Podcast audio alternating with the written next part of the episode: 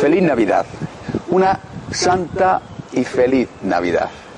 Una feliz Navidad que solamente puede ser de verdad feliz si dejamos que Jesús venga a salvarnos. El Señor es el Salvador. Así fue presentado como el Salvador de todos los hombres. Lo que tenemos que hacer, por lo tanto, es dejar que Jesús venga y nos salve. ¿Cómo nos puede salvar Jesús? ¿De qué nos tiene que salvar Jesús? Jesús viene a llenar de esperanza nuestra vida, a llenar de misericordia nuestra vida, a llenar de amor nuestra vida. Pero para que el Salvador pueda salvarnos, tenemos que dejarnos salvar por Él. Todos necesitamos ser salvados por Jesús. Todos necesitamos que el Señor venga y llene de esa paz, de esa esperanza, de ese amor nuestro corazón, nuestra vida, nuestra familia.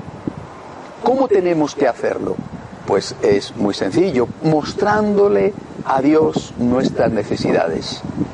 Si fuéramos unos enfermos que acuden al médico, no le ocultaríamos los síntomas.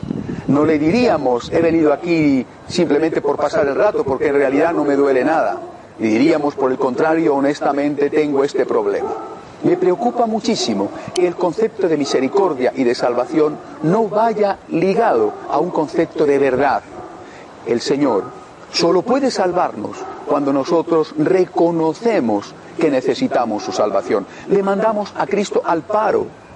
Hacemos inútil su trabajo, hacemos inútil su venida.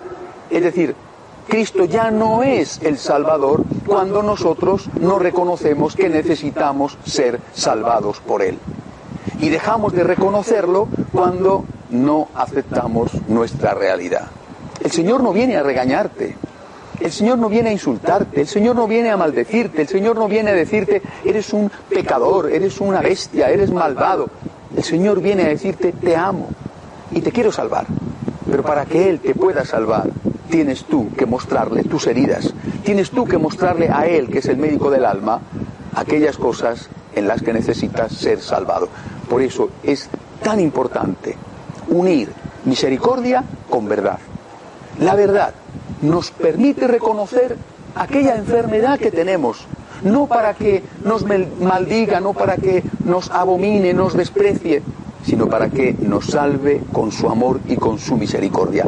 En esta Navidad, hagamos un examen de conciencia, para que el Señor pueda curarnos y digámosle humildemente, te necesito, de verdad Jesús, te necesito. Tú eres mi Salvador, sin ti no puedo vivir.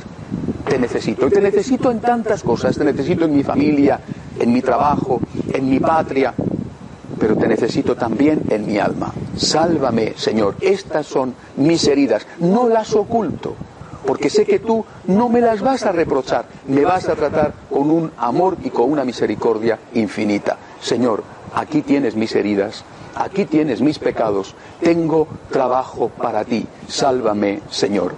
Quiero terminar recordando, no cantando, porque canto muy mal, un precioso villancico español que en una de sus estrofas dice, Jesucito querido, dicen que comes corazones partidos de pecadores. Mostrémosle al Señor, al Salvador, mostrémosle nuestro corazón. Es un corazón de pecador. No tengas miedo, no tengas miedo, te ama infinitamente, no te va a regañar. Acércate a Él para que te cuide, para que te dé la misericordia que ha prometido, para que te salve. Pero no le ocultes tus pecados, no le ocultes al médico tus enfermedades. No digas que el mal no existe o que tú no haces el mal, porque entonces haces inútil la venida de Cristo, la salvación de Cristo. Adiós amigos. Una santa y feliz Navidad a todos.